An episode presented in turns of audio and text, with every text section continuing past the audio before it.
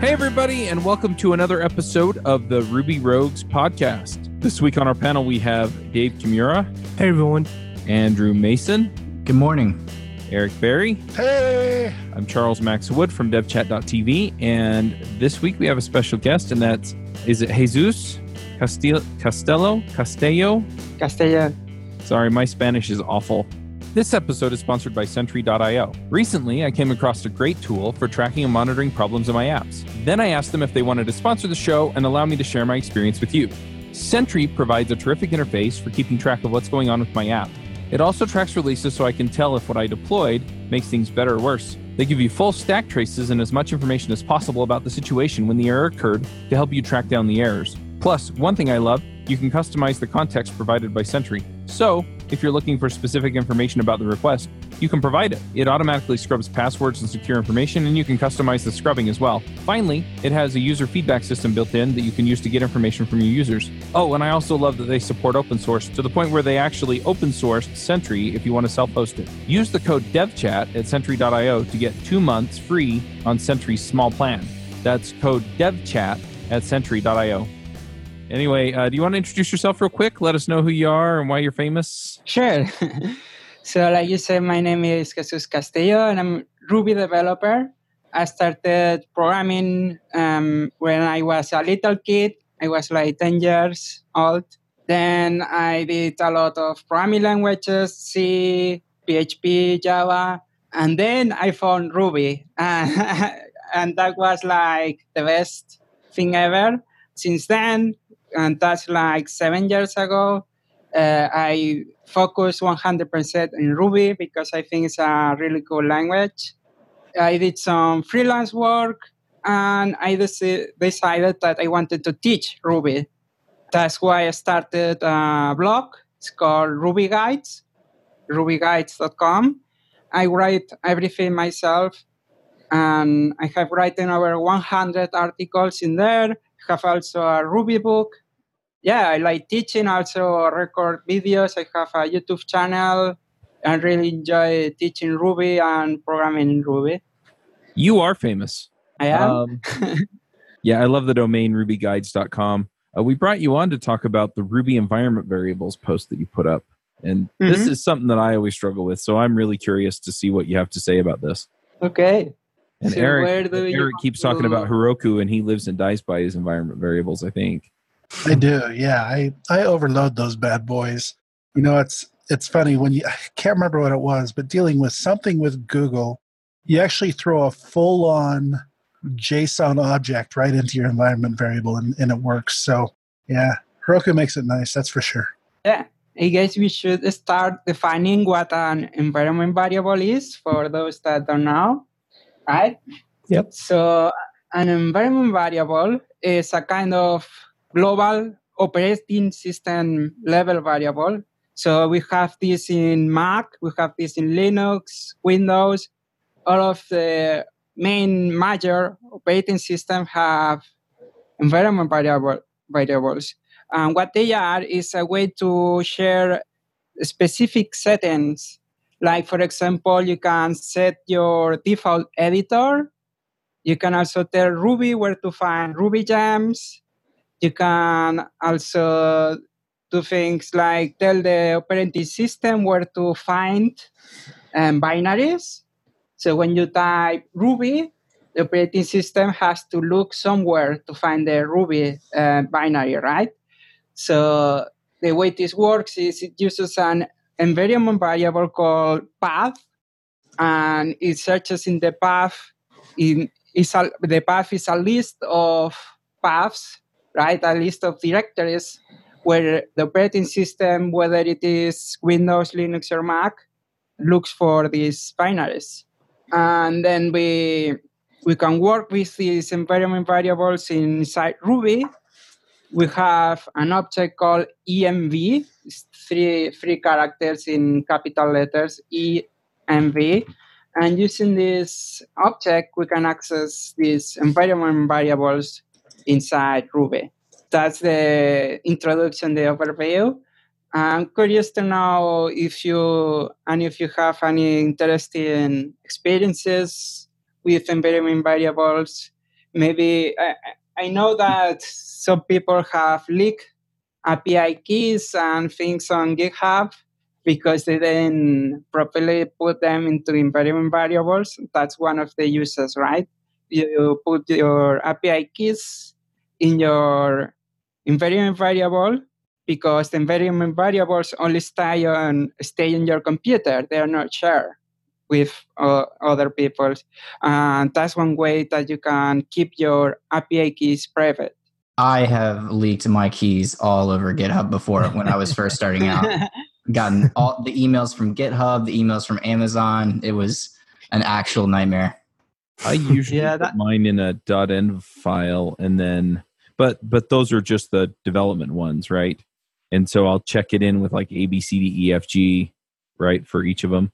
But that lets people know that in order to set up their environment, they need to fill those in with real keys. On production, though, and this is something that I'm kind of curious about, and then I'm probably going to be quiet the rest of the time because I'm I'm ha- having some issues with my jaw today. Putting them in production, like I usually host on my own server. I'm always torn because if you put them in a config file somewhere on the server, then somebody could come in and conceivably, you know, if they get onto the server, they can steal them. But if you put mm-hmm. them in the environment itself, you know, some way that usually requires you to put it into a config file. So I've I've always been a little bit, you know, whether it's your Bash RC or your Nginx or Apache setup or Puma or whatever you're running, right? You usually have to put those in somewhere so how do you manage that so that they're secure so that people aren't you know digging in and stealing your your keys? Well you know if someone gets root access to your computer all bets are off already. You know Fair there's yep. nothing you can do. However yep. there is some tricks that you can do. So in aws i'm kind of a aws fanboy uh, opposed to heroku or the other services but they have parameters within the ec2 instance you can actually manage all of your environment variables outside of the instance. And one of the things that you can do is in the uh, boot up of the Rails application, so in like the boot.rb, you can require a special class that you create, which will go out and run some AWS commands to load in and inject in the environment variables that's stored on the AWS management side before it actually boots up the Rails application to load in all the environment variables. So there are some neat tricks that you can do around it so you're not having to store them within your project still using rails credentials or secrets or whatever your way there is but then i usually will load into the secrets or credentials the environment variables. So all throughout my application i'm just doing a rails dot credentials dot whatever key or whatever or same thing with secrets. Mm-hmm. so yes uh, credentials is one way to, do, to go about it but you still still have to get, have the master key mm-hmm. so you, do you upload the master key file or do you put the master key into an environment variable uh, in that situation, I would put the master key within the AWS parameters. So it's going to get loaded into the Rails application at runtime. So before it even requires the Rails app in the boot.rb, you can inject in all the environment variables that your application is going to use. Yeah, but the thing is, like you said, if someone get, gets access to your server or maybe they break through your application, they're going to have access anyway oh, yeah. to the yeah. environment variables. I'm curious, Dave. Uh, I ran into this in, into this the other day. If you're working on a team of people that you need to have access to the credentials, so I'm working on a team with a couple people, and we were using Rails credentials, and then came the question of, okay, how are we going to deal with the master key? Do we check it in because we didn't want to do that because that felt dirty, but we also all needed to have access to it and it kind of seems that the idea of the credentials is that not everyone needs to be able to edit it. But in this case, there were instances where we were like actively developing, actively adding integrations. So, how do you deal with that uh, master key if you're working on a team as opposed to just working on your own project? So it really depends on the situation. So in your case, if these credentials are very s- secretive, like no one can know them except for the DevOps people, then I would use environment variables within the encrypted credentials. So even if all the developers have access to the credentials master key, they still don't have any information. Because if all of that is stored in the environment variables, then they're not going to be exposed to anything. That way, the master key is actually less valuable, so to speak, because it's really just now housing a structure, a data structure, instead of the actual data. Yeah, and I'm curious what you think as well, Jesus. Well, I think the least people that have the key, the better. So you ha- you want to control that. And I was thinking also you want to control how you share the key. You don't want to put it in like on some share link or something.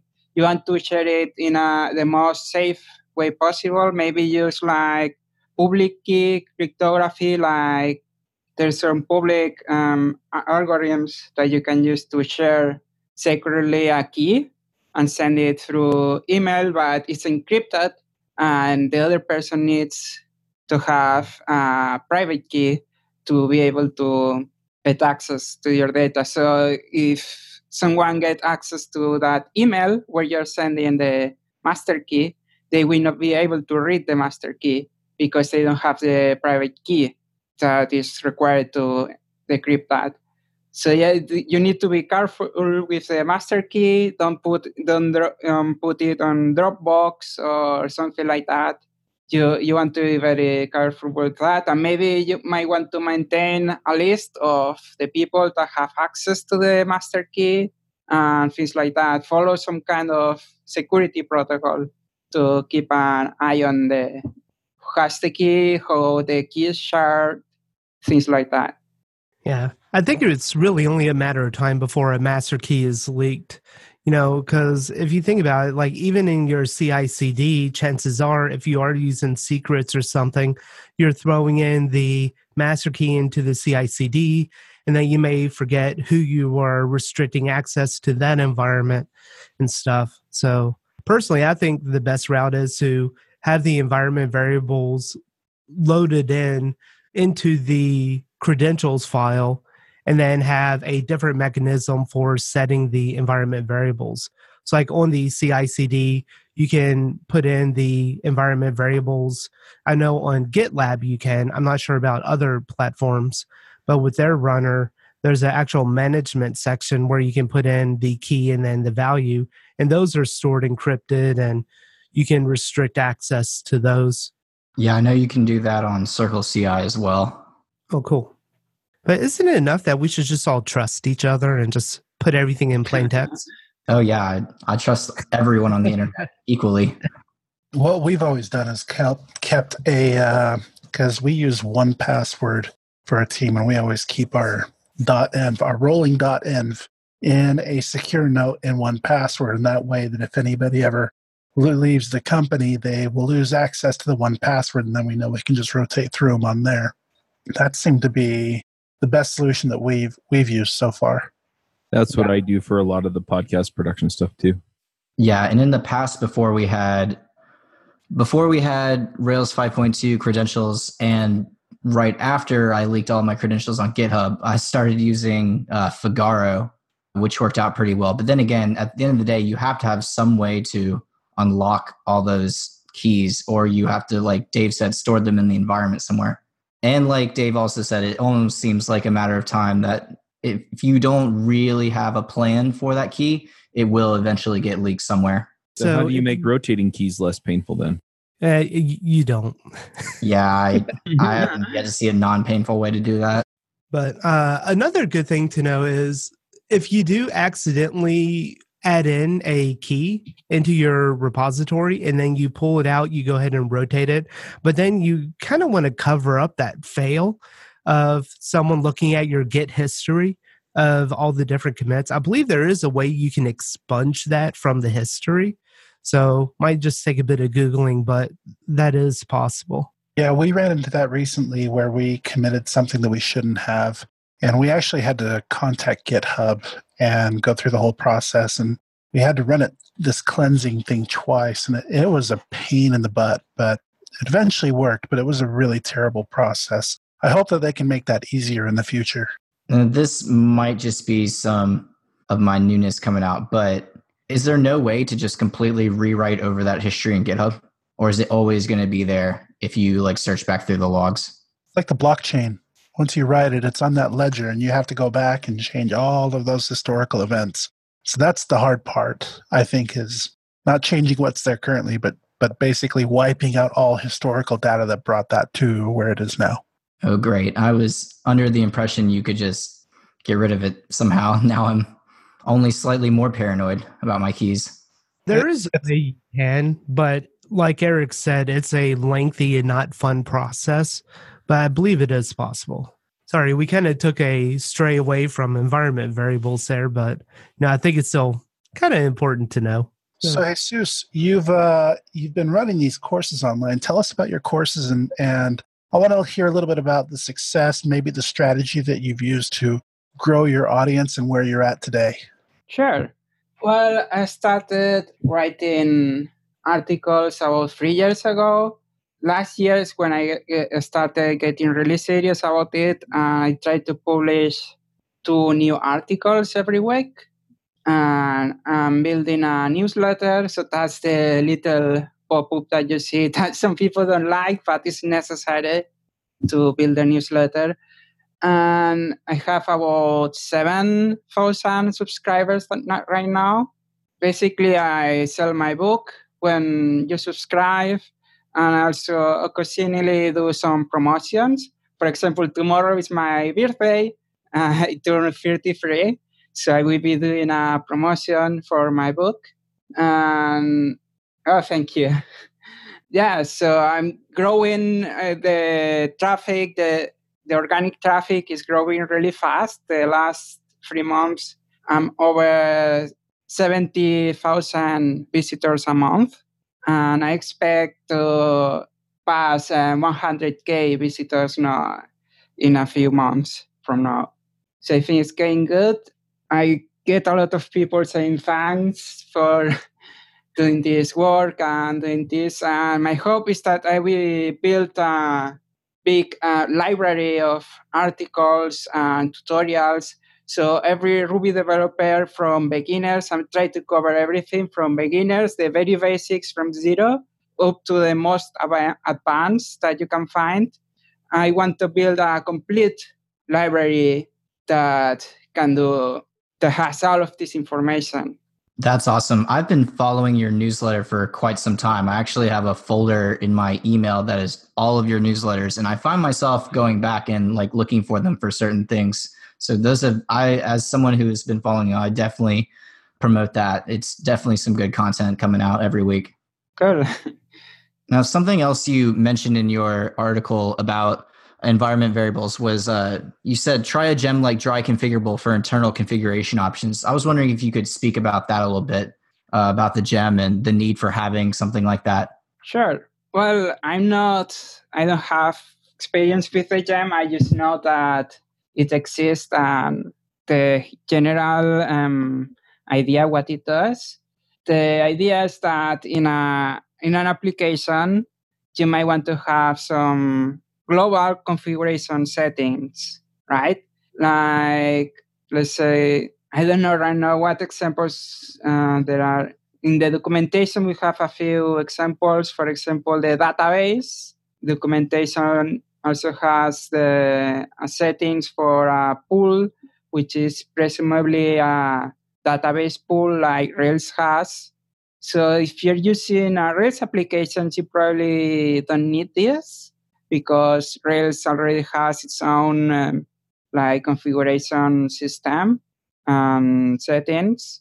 But if, if you're, for example, using Sinatra or something else that's not even a web application, then it might be helpful to have these settings in one place. So you don't have to have like a singleton class or something. You have this system and you know that for all of your applications, that's how you create your settings, right? And here is the, the link if you want to see the examples they have in the documentation. So the examples they have a database, they have the, the adapter for the database like SQLite or Postgres or MySQL, right? Just like you have in the database file in Rails and things like that. So I, I don't think these uh, read any files. It's just like live configuration as your running configuration in your application. So, should you put all of your configuration into environment variables or just the things that you want to keep secret? Or how do you decide what goes there versus just, you know, in some config file somewhere? Sure. So, environment variables, in my opinion, are only for external configuration. So, things that are coming from outside things like, for example, API keys that should be definitely be a environment variable. Anything that you want to keep secret, like you say, um, to be a configuration uh, environment variable. But then things like the database that doesn't need to be sec- secret, but the database password probably you want to keep that secret, the, the database password. But the database itself that you're using, whether you're using MySQL or Postgres, that's not that important that you can keep in the configuration file or a configuration object like this dry configurable. So you need to make this difference between things that should be private that you don't want to commit to the repository and things that come from outside like this and things like I use um, internal configuration settings that can be public, right? The actual database type or name that you're using, or the size, the size of the database pool, the number of threads that you're using for Puma.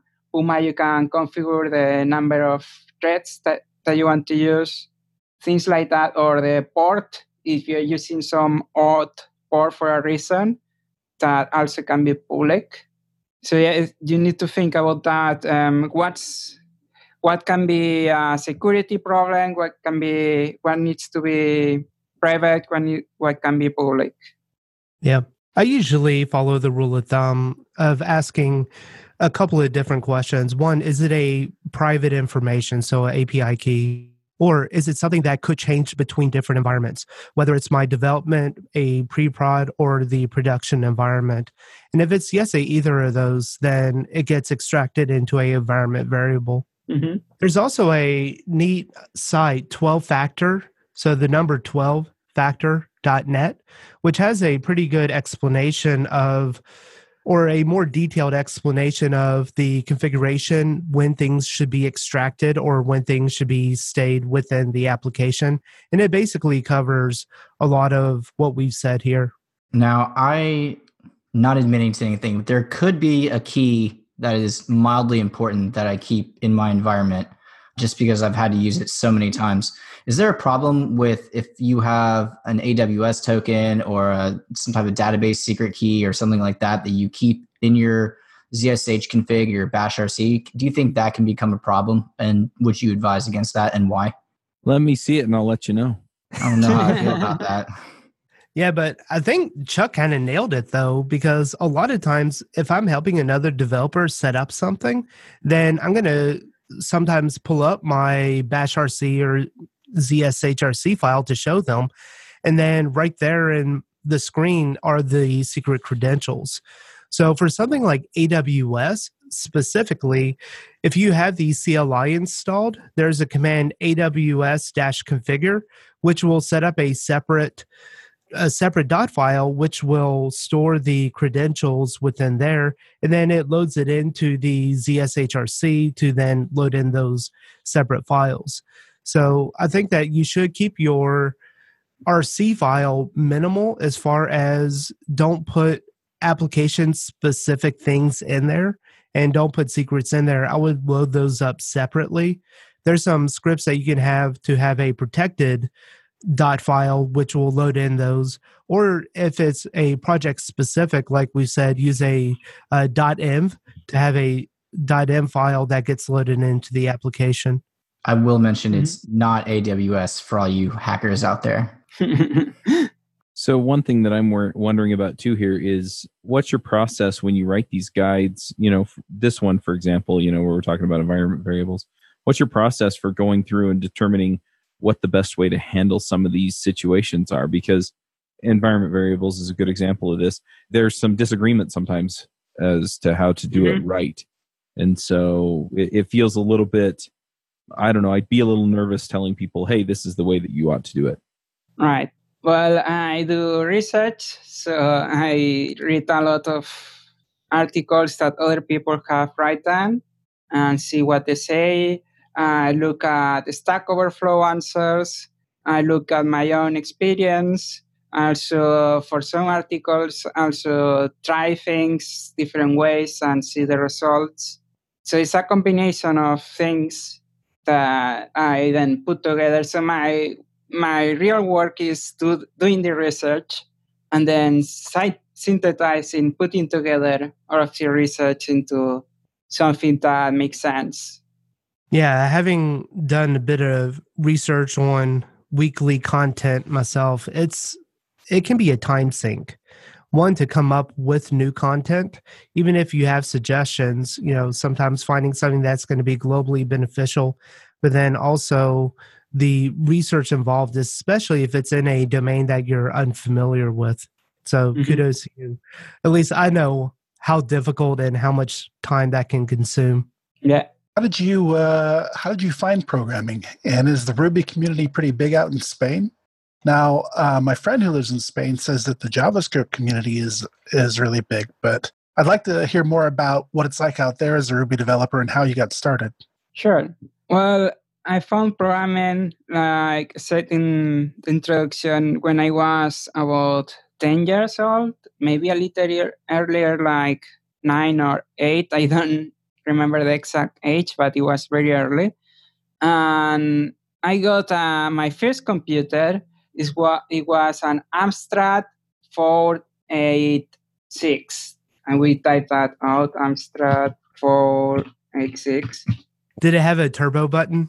The next computer I got after that had a turbo button. This one, it, it was with cassettes. So cassettes, it, it just cassettes, not even floppy disk. It, just cassettes for if you wanted to put something. And a program took five minutes to load. So I had like uh, games, uh, but only like text games. And you put the cassette, it took like five minutes to, to just to load the program from the cassette. So this computer, it came with a manual, which I think I still have somewhere. And this manual, it was a programming manual. Uh, it was basic. The program is a um, programming language basic. And I just read this manual. I follow the instructions I just type in the code that you had in the example, and I end up making a little game, the breakout game. This one that has this um, thing, and you have to keep a ball from falling down, right? And I really, really enjoyed that.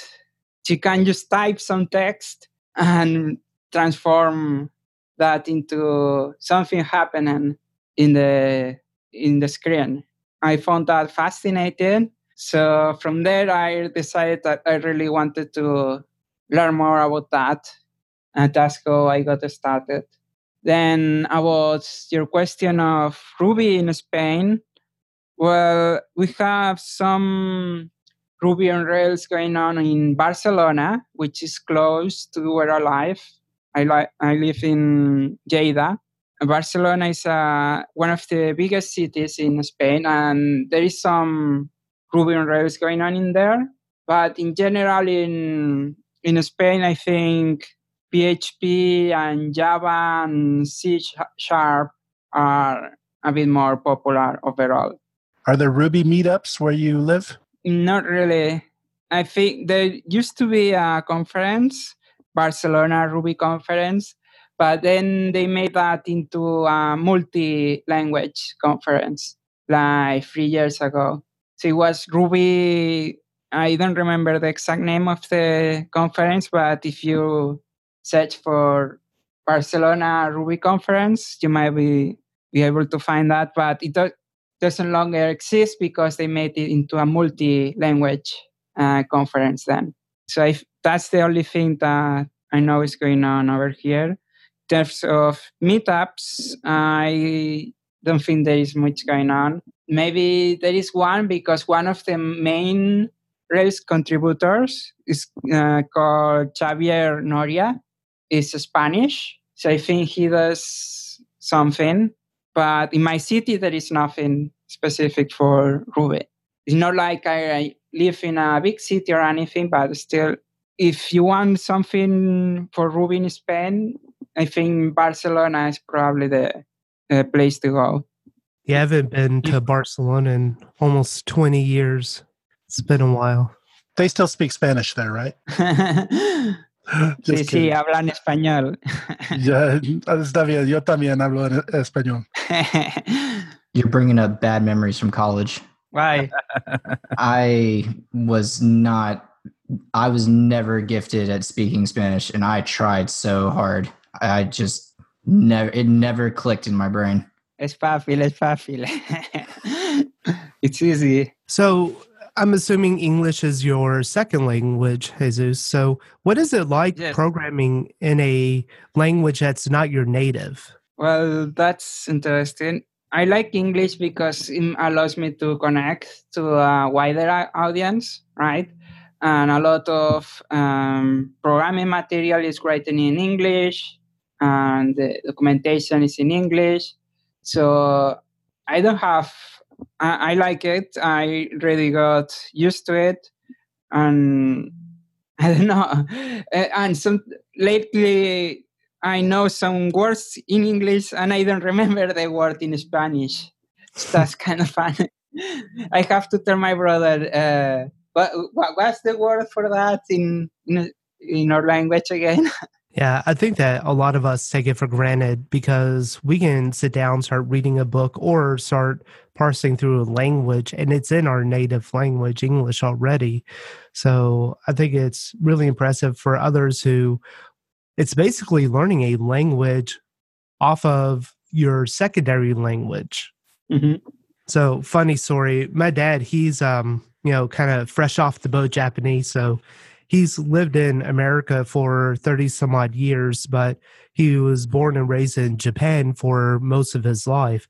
So we came to the United States. He came to the United States, met my mom, had us, and then we went over to Germany to live for a few years. And so we had to learn German, but they didn't have any Japanese to German courses. It was all English to German and German to English. So he was learning a third language off of his second language without using his native one. Needless to say, his German always sucked. It was never good. So, you know, just seeing that experience and then for you learning a different language, you know, Ruby from your secondary language is impressive. Yeah, I feel like programming language is uh, very different way to think that a spoken language because mm-hmm. uh, language um, has the syntax and very specific rules and a spoken language is more flexible and there is ambiguity and words having different meaning and things like that. It's more flexible than programming language. The way you use it is also different. Yeah. So I, I never thought of it in that way like i'm learning a another language. It's like different things for me. Cool. Yeah, makes sense. The other thing is, is if you screw up Ruby, your uh, interpreter is going to complain. But if you yeah. up English, we're all going to go. I think I know what he meant. So that's why we had the Did You Mean gem, right? Is there an actual? Uh, yeah, yeah, it's included in the Rails core, or at least the gem is. Where if you accidentally Actually, mistype the name, Actually, it's included in Ruby, not just Rails. Oh, okay, Ruby. Yeah. So. I really like that gem when you mistype a method name or a class name. It uh, it tells you, did you mean this? And it tries to autocorrect you. nice. This episode is brought to you by TripleByte. Applying to programming jobs sucks. You have to put the right keywords in your resume, you spend hours and hours on the phone screens and take home projects, and that's assuming the company even responds to your application. Well, if you're a software engineer, TripleByte can help. They work with over 400 top tech companies, from big names like Dropbox and Adobe to exciting startups. You do one brief online interview with them, and if you do well, you go straight to final interviews with the company on their platform. It's like the Common App for software developers. TripleByte does not look at your resume or where you went to school. All they care about is if you can code. I've helped dozens of software developers with various credentials get jobs, and this looks like a terrific way for you to get in and get interviewed and get a job without a lot of the hassle and overhead. You can go check them out at triplebyte.com slash rogues. That's triplebyte.com, byte as in eight bits. As a special offer for listeners of this show, if you take a job through TripleByte, they'll offer you a $1,000 signing bonus. All right, well, let's go ahead and do some picks. Dave, do you want to start us off with picks? Sure. So my first pick is I was uh, spent the weekend watching the kids over at Micro Center again, and you know it's kind of our Saturday ritual to go there and you know then go to Chick Fil A and wear them out in the playland. But I got a Satechi mount, so it's a hub that will attach to your iMac or iMac Pro, and it just fits in the vent slots right below it. So that way you get front side access to USB ports, SD card readers, and that kind of stuff. So it's a cool little device that I picked up. And then I've been having lower back pains for a few months now. So I got an inversion table and that worked, but I still sit a lot at my desk. And my chair that I've been using had been, I think, worn out over the past five years. So I also picked up a Noble Chairs Epic. So that's it right there. It's been it's actually really firm and pretty good lumbar support. So Noble Chairs Epic is my second pick. Nice. Andrew, what are your picks? So I spent part of the weekend trying to get uh, Selenium tests working in Docker and did not work. Oh, but sorry. yeah, part of the problem, or not part of the problem, one of the things I ran into when I was researching running these tests in Docker was a gem called Docker Sync uh, I don't know about y'all, but sometimes I've run into the issue where my Docker container runs a little bit too slow. Sometimes trying to run commands takes just a little bit longer than I would like. So what this gem does is it helps speed up your development environment for using Docker. And I'm not sure if it's just the knowing that I have it or if it actually is running it faster, but it does seem to really speed up some of the processes that I was hoping it would. Nice. Eric, what are your picks? Uh, I'm going to do a self promotion today. I think uh, we recently launched with CodeFund a new tool called CodeFund Jobs.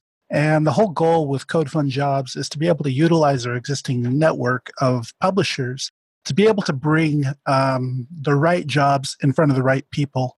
Uh, one of the things that uh, businesses are looking for are those who are not necessarily actively looking for jobs, but who are highly qualified, who might be open to new opportunities.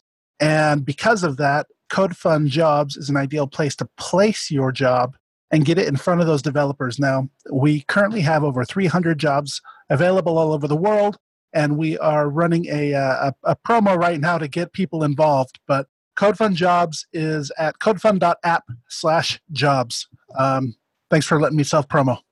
Nice. All right, I'm going to do a couple of picks. So, one, I just finished Skyward, which is the latest book by Brandon Sanderson and I really enjoyed it. The complaint I have about Brandon Sanderson is that I'm waiting for the next Stormlight Archives book. I'm waiting for the next Mistborn book. I'm waiting for the next probably couple of other series that he writes book. And then he goes and he creates a new series that I also am now waiting for another book in that series. So the guy is awesome writer and prolific, but finish some of these stories for me, please. Anyway, it, it was a really good book. I got it on Audible and I enjoyed that. One other thing that I'm going to pick, and uh, this is something that I picked up at CES, and I picked it up. I actually went to Best Buy and and bought it, and I picked it up because I needed something a little bit nicer than what I had to get the job done. So I I wound up picking up a Canon EOS camera. Now it's not the most expensive one. I think it was what five or six hundred dollars, and it came with one zoom lens, which is plenty for me to shoot some videos with. It's a handheld camera; it's not a camcorder style camera, but uh, it does really well. And then the other thing that I needed that I, I just wasn't getting out of the equipment I had was it had an external audio input that I could use to hook up a boom mic to it. And so I picked up the Rode. It's just a directional mic. And so if I have the camera pointing at me, the Rode is also pointing at me, and I don't have to have one that's right by my face so you can hear me. I recorded a bunch of videos at CES, and then I also have recorded some of the DevRev. I quit doing those live because nobody was showing up, and it was just nice to be able to set the camera up on the tripod and go for it. So I'm really digging that and enjoying it. So I'll put links to both of those in the show notes, probably on Amazon, not necessarily uh, Best Buy, but I'll, I'll make sure that I get the right model on there so you can see what I got and then you can go watch the videos and decide if that's what you want to. So uh, yeah, I'll pick those. Jesus, what are your picks? Sure. Um, I have some gems that I like. For example, Brakeman is a gem that allows you to find security problems with your Rails application. So that we produce a report. Uh, it tells you if you have any security problems like SQL injection or cross-site scripting. Then another gem that I like is, is called acts as list. So it's acts underscore as underscore list. And it's a gem that you can include in a Rails model. It allows you to sort it like a list. So you can rank it one, two, three, four, five.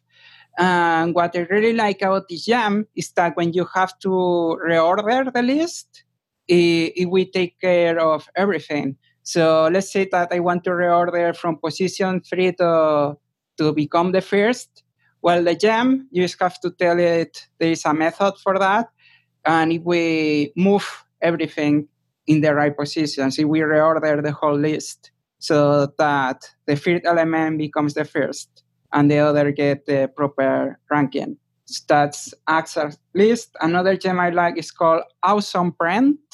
And Awesome Print you can include in Pry or IRB, and it enhance, enhances, improves your output, and it gives you colors and it gives you some output improvements. So your hashes, your classes, your arrays look nicer in the output of IRB or Pry.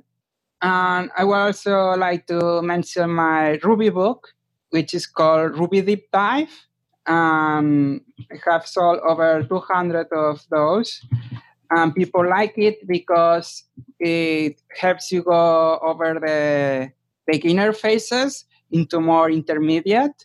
Uh, it teaches you things like blocks, Ruby blocks, lambdas, meta programming, which a lot of people ask me about learning meta programming. Well, I will send them to my book because I cover it there.